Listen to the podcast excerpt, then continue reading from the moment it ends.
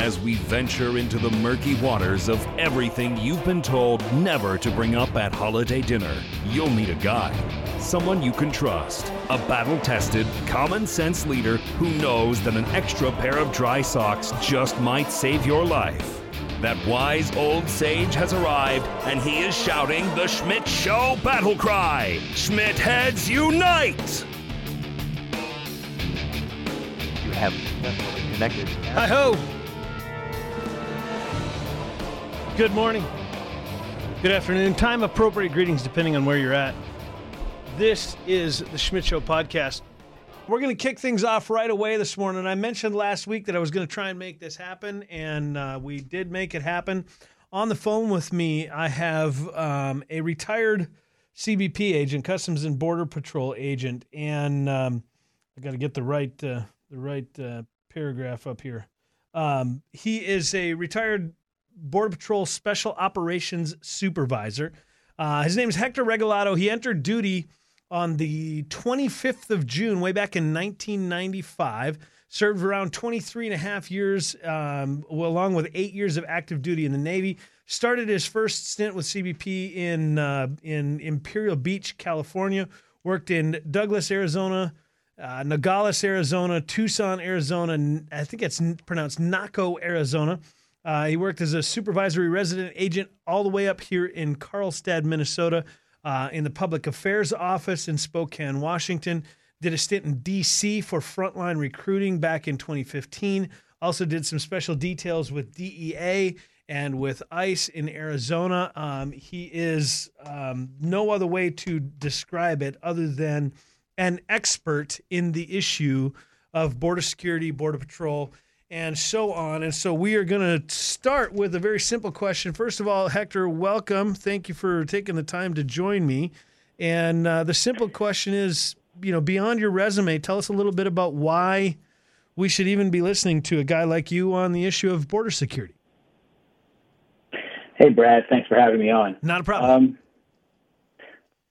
well, as you as you stated, my background is extensive. I've I've been in the patrol. I was in the patrol uh, for over 23 years.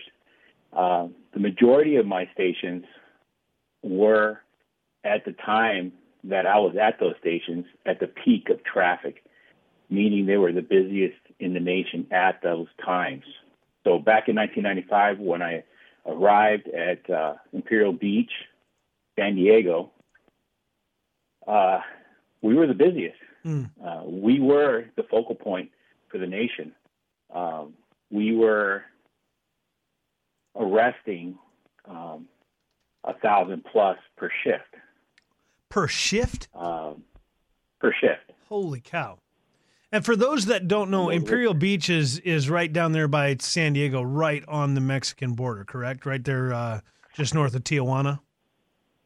Correct. And at the time, so now the boundaries have changed for Imperial Beach. Uh, Imperial Beach stretches from the, the, ocean all the way to the uh, um, uh, port of entry on the on the mesa.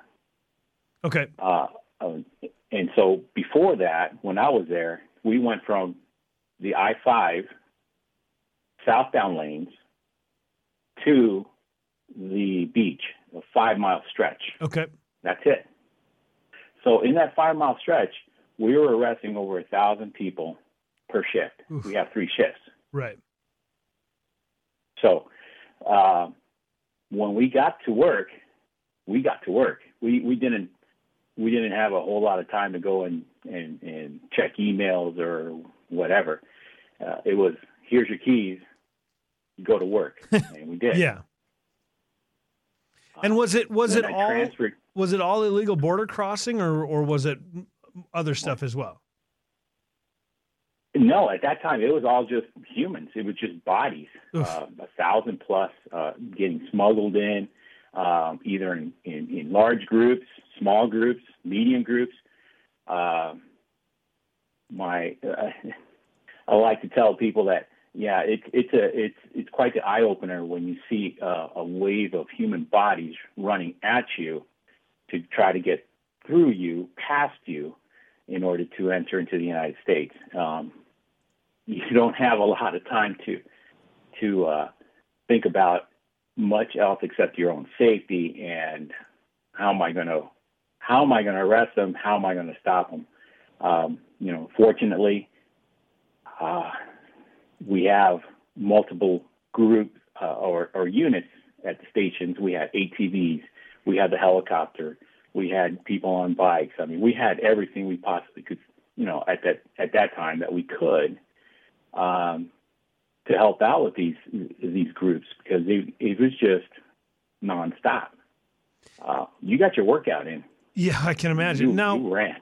Now, was there, is there any, or was there at that time, was there any sort of, of wall or fence or anything along that border?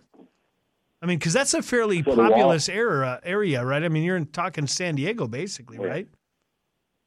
Oh yeah, yeah. No, so because Tijuana is such a large city, it is a fantastic place for them to to prepare to come across into the U.S. They have hotels, they have uh, places to eat, they have place, you know, they have everything, all the amenities they need in order to to stage their the, the groups. So the, the coyotes, the way they do the way they do business is they go they they it's it's just like any other business. They have their customers Right. uh, and and they're well known. So they, if you are in Mexico looking across into the United States, you start asking who's who's a coyote, who can cross me, and they'll start rambling off a list of names and where they work out of. So each one has a little section of fence that they work from, and those are their territories. One will not go into another one's territory in order to cross a group because of you're in their area. So um, it, it's they establish themselves really well, and then when you're at, you know when you show up to the border, you, you tell them, hey, I want to cross. They'll prepare you. They'll tell you what you need, how much water, how much food. So it, obviously in Tijuana, you don't have to go very far in order to get into into the United States, into San Diego, and then disappear. Um, but in other areas out in the desert areas, it is vital that Right. you you know that that one the, the coyotes don't want people carrying a large load because they're going to be walking for days Right. so, So, so they can't have them overloaded so the the police in Tijuana, I mean, they they got to know this is going on, right? I mean, is there is there any desire on their part to to do anything about this? One of the the arguments that I've made is that the Mexican government has no care or concern whether or not Mexican citizens sneak into America because essentially to them it's free money because we know that a lot of them will send money back to family and things like that boosting their economy but they're not then providing any any um, services for that citizen they're just getting free money am i am i missing the boat on that or am i right No, it is it is huge for Mexico uh, in in, the, in terms of revenue that those that are Mexican and they come here illegally send money back south. Yes, that money gets put into their economy. So for Mexico, it's a win-win. right And, and no, they're not. They don't necessarily try to stop them because it's just like a United States citizen going up to the border. Can you really stop somebody from going up to the border? Mm, No, Yeah. because it's still in the United States. Well, they're still in Mexico. They're not illegal until they cross that fence. right So Yeah. there's there's not there's there's limitations as to what the Mexican government can do on that fence. okay so paint us paint us a Now, paint us a picture a little bit of of that that five mile section from from I five to the to the ocean. I mean, what does it look like? Is it a is it a concrete wall? Is it just a you know a three strand barbed wire fence like we see out in the the country on most farms around here, or or what does that look like? so when I started in '95, it was the steel landing mat fence was already erected Okay, uh, in most of most in most of IB, not all of it, in most of IB, and they were working on finishing it up. And so that fence before that was a barbed wire fence. It was a two strand, Hmm. and in most places it was either cut or it was so so stretched out that you could just push down on it and walk right over it. It didn't really matter. right, Um, and so when they, so just to give you an idea, before the landing mat fence was erected, people preparing to cross into the United States were doing so in the United States. They were already north of the line, sitting in large groups, and the coyotes would go and make their deals. You know, I'll cross you for so much, and so on and so forth. Make you know, cut their deals for him. Right. And then once he got his number of people that he could cross over, you just tell them, all right, just hang on right here, and I'll be back for you whenever we're going to get ready to cross. So those deals were already they were being done here in the United States. They were already about 100 yards, 200 yards north of the line, and it was just so. Uh, I don't know if you've seen the movie. Uh, what was it? Uh, the, um, Born in East LA. Oh yeah, yep, yeah. that's uh, is that That's uh, exactly how. Really? Because that's actually That's what it was was. that? That's That's. Cheech and Chong, right? No, uh, that was. Uh, oh, I can't remember the name. But it was Uh, a, it was a comedy. It was. It was a comedy movie though, right? yes. Yeah, and it yeah. So and it was actually like that in in in real life, is what you're saying. Yes. Yeah, very much so. Uh, they they um, did all their dealings out here on the United States. Now, when the fence was put up, obviously it pushed them back. Right. Um, yes, actually, it was a Cheech Chong uh, movie, uh, Born So- in East LA. So Um, and, and go ahead. So, so when the fence was put up, the landing mat fence, the landing mat fence was, uh, was approximately 15, 15 to 18 feet high, Okay. depending on the area. And it created that that barrier. Now, it didn't stop the flow, obviously, because people were still crossing, but it slowed them down enough that we could then put resources in place to be effective in arresting those people. Before, it was just a free for all Right. uh, we we couldn't we could not keep up with it. I mean, there was one that was limited limited uh, um, border patrol agents out in the field, so limited boots on the ground, limited uh, equipment. Uh, the vehicles, the stories I can tell you about the vehicles are ridiculous. This is not a joke. You could actually there were some sedans that we had that you could actually see the the road as you were driving because there were holes in the floorboard Oh wow. that's how bad we had it. We we were our vehicles were being held together with bubble gum and tape. And I'm not exaggerating in Right. some cases. Yeah. So so we've come a long way. Right. Now, looking at the looking at Tijuana now, looking at that border wall uh, uh, uh, with Tijuana, it is now a bollard fence, meaning it is an 18-inch round uh, concrete with with reinforced rebar pillars that go up 20, 22 feet with an angle on it. So that angle adds another couple of feet. So you're looking at 24-ish, 22 to 24, depending on the location. And in some locations, there's a secondary fence. So uh, we've really improved quite a bit in, the, in, in that area. Now, looking at the looking at back in '95, there was huge crime rate in San Diego along the border. hmm There was murders, rapes, prostitution, you name it. It was a free for all. It was the Wild West back then.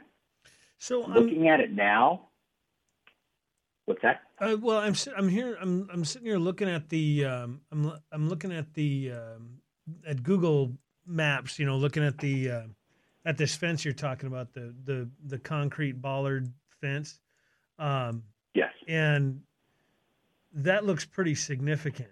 Is is when they start talking about a wall? Is that what we need? Because so this is maybe a, we're going to maybe go in a little bit of a different di- direction here. But my my thought, and I said this on on Friday, is that uh, it seems to me that what we really need on the Mexican border is a straight up like Great Wall of China type of wall, like a, a- a fence and and some barbed wire is just not going to cut it. And when we start talking about you know drones and and all that sort of stuff, then you're just talking about a continuing ongoing cost of whether it's maintenance or you know putting fuel in the in the drones or like I said you know batteries in the flashlights or whatever um, if we build a great wall of china type wall um, it it seems to me that it frees guys like you up to to do your job. Am I? I mean, is that sound like an accurate assumption or analysis? Yes. So yes, obviously a, a barrier, a solid barrier. Um, does it have to be exactly exactly like the Wall of China? Probably not. Right. Um, but yes, a solid a solid defense that allows us to do our job. That bollard fence did its job at that time, and that's all we could do. That's all we had. That stuff was from mili- from the military. It was excess military material that we would get from the military. If you go through some of the areas, still have some of that kind of fencing. It's rotting. It's rusted. It's it. You can poke your finger through it. It's a hazard.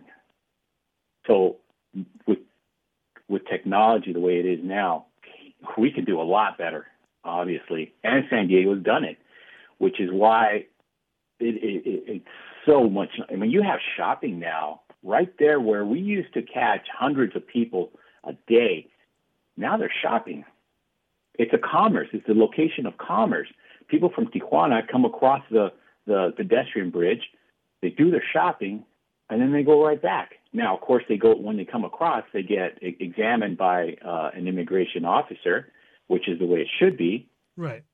They get their things done, and then they go back home, and vice versa. People from San Diego go down to Tijuana, and they do shopping, and then they come back home. But that's that is the way it should be with your neighbor. With a neighboring country, you shouldn't be trying to pre- prevent their people from crossing illegally. This should mm-hmm. be a legal process because then the economy benefits. The if you if you go out into into the desert area, you will see trash everywhere. It's devastating. People complain about oh the, the natural resources. They're destroying the natural resources. Mm. There are locations on mountain areas that nobody sees because nobody goes up there except the agents and illegals. And there's a pathway at the on the Huachuca, right up, right up uh, the middle of the Huachucas in in uh, Arizona. There's a path that's about a, almost a hundred yards wide, mm. and it is it, the camp there. They obviously, if you're camping, you, you sooner or later you're gonna have to use the bathroom. So there's wow. all kinds of areas where it's not very uh, sanitary, pleasant to smell. yeah, yeah. I mean, it, there's there's garbage, there's clothing, there's bottles, there there's everything, plastic, glass, uh, aluminum, you name it, and it, and agents will go up there and they'll clean it. So, so you, know, so you've got border agents essentially out there just cleaning up the desert because of the the mess that's being made by the the folks coming yeah. across. Oh yeah, I mean they don't care. So they honestly don't care. They don't think about it. So, Uh, well, and as I say, as I'm sitting here as you're talking, I'm kind of scrolling through, you know, the the Google Maps and the the Street View or whatever, and and you can go on both sides of the border and see what's happening. And you know, in in San Diego, you know, streets, you know, relatively clean for a large city. And you you go into Tijuana, just literally right across the border, a few hundred yards, and it looks like a garbage dump. Same in Nogales in, in Arizona and and on the other side in in Mexico, and um, oh, it's yeah. it's somewhat disturbing to be honest. So, uh, fortunate for San Diego, Tijuana is actually a city that is an industrial city, right? They right. have um, all kinds of goods being made there for the U.S. They import a lot of stuff there. So for San Diego, it's it's extremely beneficial because Tijuana is economy wise is cl- pretty close to San Diego. Okay. So the living conditions are very similar. Now, as you continue on going towards Arizona, New Mexico, and even down into Texas, the towns get smaller. Right. The the economy is almost nothing. So when when I where I worked over in Naco, there's Naco, there's Naco the, on the U.S. side and Naco on the south side, and they're pretty similar as far as size in uh, population wise. Mm-hmm. But obviously the U.S. has a, a, better economy, so there's a little bit more prosperity on the U.S. side. Right. If you look on the south side, the the roads are dirt. Mm. You know, when it rains, it's mud. When it's dry, there's just nothing but dust going through the streets because a little bit of wind picks up, and there you go. You got yourself a nice little dust storm. Um, most places don't have running water. Uh, if they have electricity, it, you know, it wouldn't pass code here. Let's just put it that way. Uh, they have bare wires. The switches are, are, are exposed. I mean, it's just right. So when you're looking at the two sides, that's what you're looking at. Is on the U.S. side, there's prosperity. On the South side, it's not. If you look at Nogales, Nogales is it has some prosperity, no doubt about it. They also have some industry industry going on in Nogales, but it's still not doesn't match right. what the U.S. has. So then you have. So here's here's another point of view. If you're looking at that, they have children. Where do they send their children to school? They send them here to the U.S. Mm. because they get a better education. And they do that illegally, or, mm-hmm. or is there? I mean, is there a is there some sort of reciprocity program? So no, they're not supposed to be going. Okay, so there's rules to this. If they're in the, if they're U.S. citizens, of course they can live in in Mexico and then send their kids to the U.S. I mean that's that's their choice. Right. Yeah.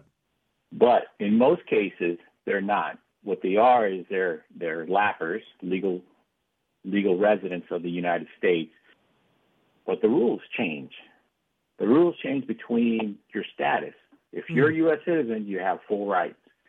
Then you go down to a lapper, then your and your rights diminish a little bit. Then you go down to uh, uh, uh, like a uh, a worker visa type person, okay, right. B1 or B2.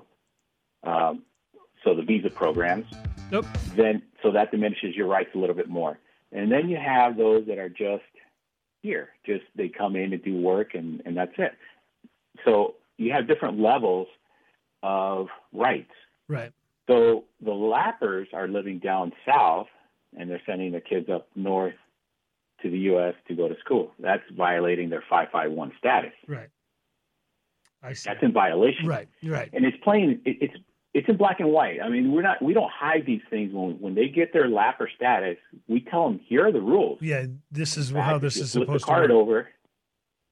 Right. If you flip the card over, some of those instructions are on the card on the mm-hmm. back.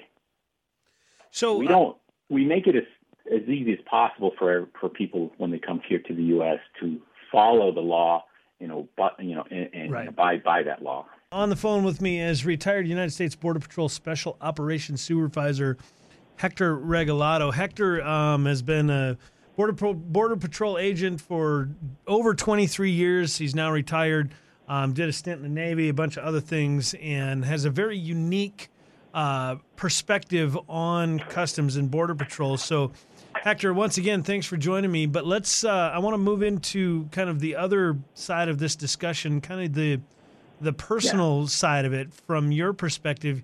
You actually were born in Mexico and came to the United States pretty young age. Were naturalized, became a naturalized yeah. citizen in 1992. You said, is that right? Yes.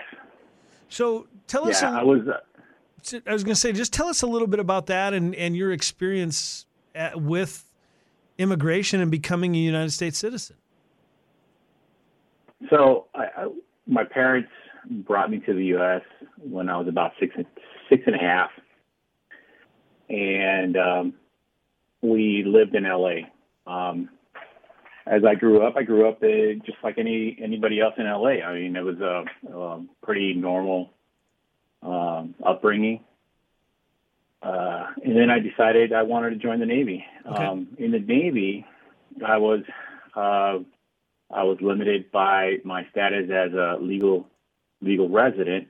So I was going to say, your parents. there were certain, for clarification, your parents brought you here legally and went through the proper channels and proper processes. Yes. Correct. Okay. Y- yes, we came through the Tijuana port of entry. Okay. Or to, through the San Diego port of entry, actually San Diego, not Tijuana, but. Um, so yeah, no, we get, we were we came through legally, um, and like I said, I mean, uh, I never growing up, there was never a thought about citizenship or not. I mean, I considered myself a U.S. citizen. I had no other really because I came here so young. I really didn't have a whole lot of memory about growing up in Mexico. Mm-hmm. Uh, I did have, you know, obviously, I remembered a few things with, you know, uh, with family and things like that, but never really. That was never something that we talked about, mm-hmm. you know. Um, and as I grew grew up and decided to join the Navy, uh, the recruiter told me, well, because you're a lapper, there's only certain positions that you can come into the Navy uh, to be. So it, that was a restriction on me. Remember, I said that there are limitations as to your status, uh, whether you're USC, a lapper, or visa, or other. Right. Um, your your rights vary depending on where you are on that scale. Um, so I wanted a little bit more. I didn't want to just. I came. I went into the Navy as an electrician. Okay. I went through. I went through the school in um, Chicago, at Great Lakes um, Naval Station, and but I wanted to be. I wanted to go to the next level, which was a nuclear electrician. Mm. Well, if you're going to go into nuclear, you you have to be a citizen. Right. There's no ifs, ands, or buts. It's top secret uh, information, and you have to have that clearance. And the only way you can get that clearance is if you're a USC. Okay. So that's what pushed me to become a USC. At that time, the, the immigration, yes, there was an immigration debate, but it wasn't as as as fervent as it is now. Yeah. It, right. So uh, you could get a job anywhere. I mean, you know, in LA, there's plenty of jobs. You, you can do whatever you want. You can go to whatever school you want, and nobody was, you know, asking you about your citizenship. So it never came up. Once I got into the Navy, it did. So I became a U.S. citizen. That was my choice, right? right. Um, now, when I came into the patrol, then things, then I got, well, I got educated. I, I learned a lot more about immigration and how it works and how you know what it, what it is, how the process goes, and where you know where you need to be to do certain things and, and things like that. Now, as an agent, because I'm a, I was a federal employee, specifically law enforcement, we got a background investigation every five years. Okay. And that's so that we have a clearance for sensitive information. Okay. It's not a a t- it's not a TS. It's not a top secret. Right. But it is for sensitive information. Right. Um, so I had a past background there too. Mm. So that's that, that, I mean that all those things you know are very relevant, very very important to know when you're a, a lapper. You know there are going to be limitations. So, when you're USC, the doors the doors fly open for you. So, so one of the things, one of the uh, reasons I, I, I, bring this up is because I, I, I a lot of times people, because because you you and I have we talked a little bit before we came on the air. Um, you are you are absolutely in favor of a physical barrier, a wall. You know, whether it's a Great Wall oh, of yeah. China type wall, but it, a physical barrier because we need to deal with illegal immigration. And oftentimes yeah. the argument is the reason, you know, guys like me want a wall is because I'm afraid of brown guys like you coming to take my no. my job, right? I mean, that's the argument. Oh, you must be a racist, you must hate Mexican people because you want a wall. And so the reason I bring it up is that you're looking at this going, "Hey, we did it the right way. Eh, they still need a wall." I mean, eh, am I how do I, I don't know how to to to get that message across that it's not about racism, it's not about hating the brown guy, no. it's about border security and, and national sovereignty. Definitely, it is about security. It, it, that's the bottom line. It's about security. As, as, I used an example with San Diego and Tijuana, the crime rate. Look at the crime rates now mm-hmm. compared to back then.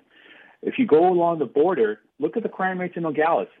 Look at the crime rates, you know, in El Paso you know, as those those locations have somewhat of a fence already up there. Prior to that, look at the look at that stuff. Now, those are just you know cities that we're looking at. Mhm. But what about between those large? I mean, look at between Nogales and Mexicali or Yuma. Okay, Right. look at between Nogales and Yuma. It is a huge stretch of desert. Who who's who's coming across right now? Can anybody ta say who's Yeah. coming across right now? Yeah. Nobody. Yeah. There isn't. we don't know. have enough technology to keep an eye on every last square inch of the border. So that, so from Yuma its from Yuma alone to um to where say um I'm trying to think of what like what El Paso how far of a how long of a stretch of border is that? ah. I mean just to drive it I'm I'm I'm putting it into Google Maps here just to drive it is Yeah. is got to be a, a few hundred miles not? I mean it, it's uh, yeah, it's it 560 be- Yeah, it's 516 miles to drive it down a highway or down Interstate 10. So I'm guessing it's Yeah. got to be you know six seven hundred miles of border along there, not? roughly, roughly, yeah. I mean that that's about right. It's it's somewhere in the 600 And how and how much of that is there where there's just no no no border protection at all? Is there anywhere along there where it's just uh, you know sneak through the trees? Oh my God, yeah. Uh, I would say 90% of it is is is wide open. So you're, you're kidding me. No, See, and I didn't. There's nothing that- out there. It's a desert. That's insane to me. That is absolutely insane to me. So okay, so then We the have never.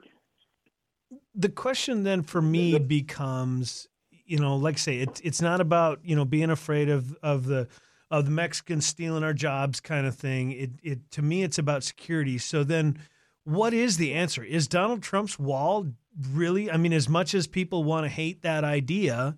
And, and feel bad about putting up a wall between us and our neighbor. Is that really the best solution? I mean, as a guy who's been in it and doing it for 20 plus years, is that the solution? That's part of the solution. Okay. That's a, a piece of the pie, and that everybody's focused on that one section of pie. There's the rest of the pie is more agents on the ground, Mm. technology, resources. Do you know we don't we don't work overtime? Right. The last the last pay reform that we that passed for us Says you're not allowed to. eliminated our overtime. So there are times where, what are you going to do? Oh Yeah. yeah.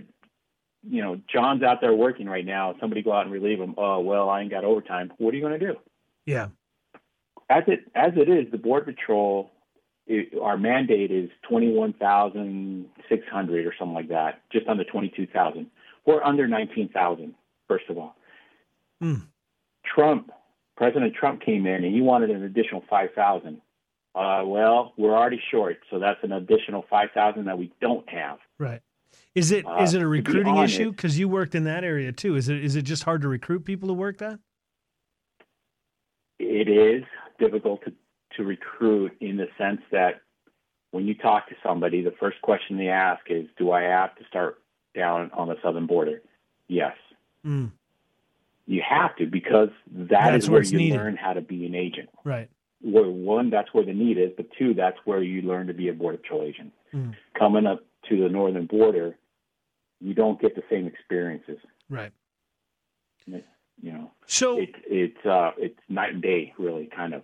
So one of the things you you said the the lack of agents is so like say my thought process of building a and and I'm, I use this just because it's something that everybody can recognize. I'm not talking actually building a, a wall out of bricks and clay and mud like they did 900 years ago in China, but it like a Great Wall Right. of China type wall, a full on physical barrier.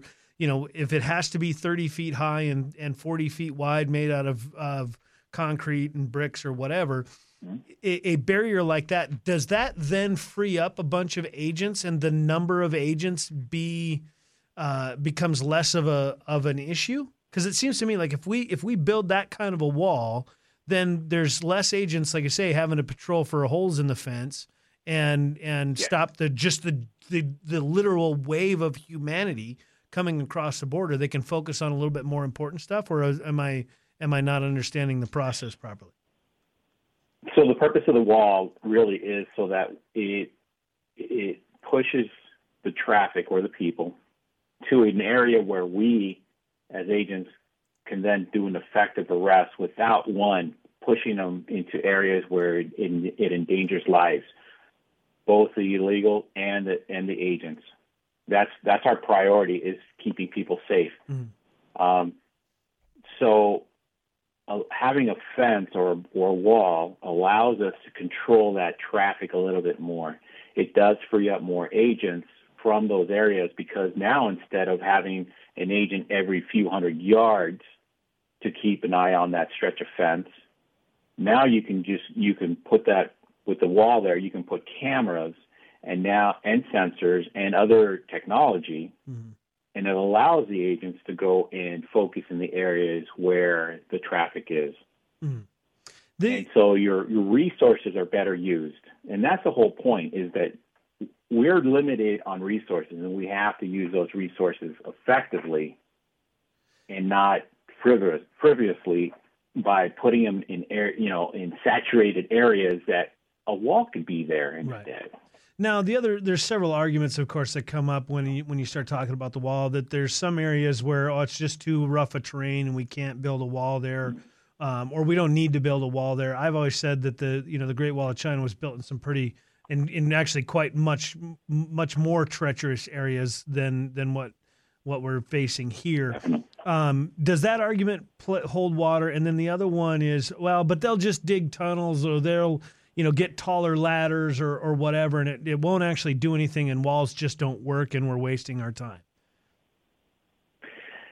So, can we put them everywhere? We could. We could put them everywhere. Mm-hmm. But now that comes to the question of is it really necessary? So, if you have, like, let's say the Rio Grande out in, in Texas, do you need to put anything there? It's a natural barrier. Right. No, we don't need it. So there are locations that we don't re- really need a fence, a physical barrier, because n- the natural barriers are already in place. Okay. A desert is not a barrier. A desert is just a wide open land that people run through.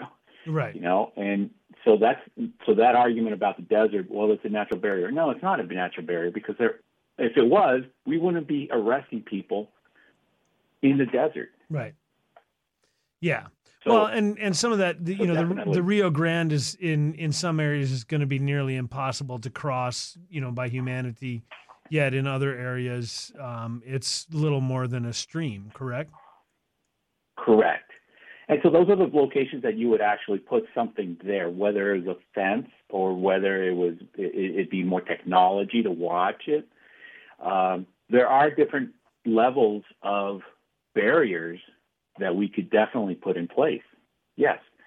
Um, so, a, a, is it needed in every last square inch? No, it's not needed in every last square inch, mm-hmm. but it is needed.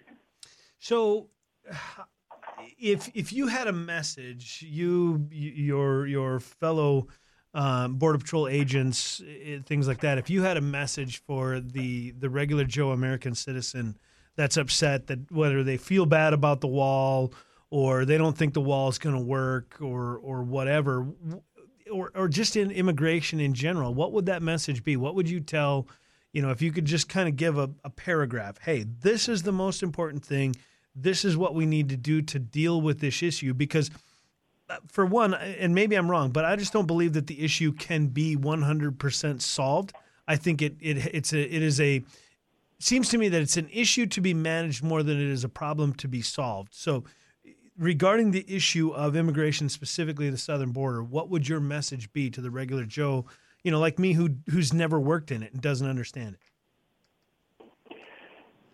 So, immigration is needed. There's no doubt about it. I mean, our founding fathers saw the need for it. You know, it, Rome saw a need need for it uh, and the reason for that is that your nation has to have its sovereignty. Mm. The economy has to stay strong. Our economy is extremely strong. By not having immigration, by not having those rules in place to manage who's here, who's not here, um, and managing our uh, our infrastructure and by infrastructure, I'm talking about our economy, our, our, our jobs, our everything that has to do with with with that kind of labor force. We need to know what's who's doing what, where, and when. Our our national security is based on immigration. If we don't know who's coming in, then how are we going to protect our own people? Yeah. Ellis Island was there for a reason. Right. One, because we we needed to know who was coming in, and two, because of the diseases it was a buffer zone that we were trying to keep out. Correct. Yeah, it was a buffer zone. Now look at look at what's going on down south along the border and the diseases that are now popping up in certain areas along the border on the U.S. side.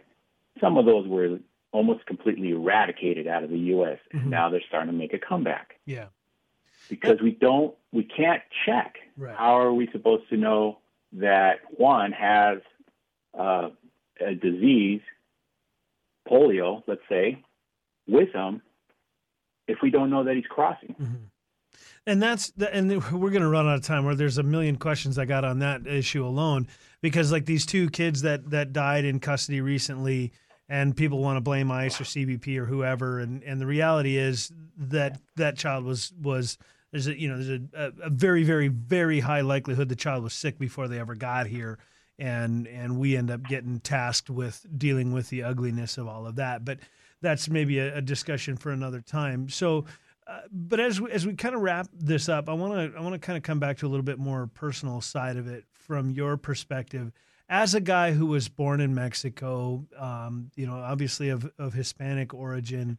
Um, my guess is working in those areas, you ran into a lot of folks that were of similar origin, who maybe didn't see the world yeah. like you did. Do do they? I mean, do they call you a traitor? Do they call you a sellout? Has, was that part No, was that part tough for you or no? not at all. No.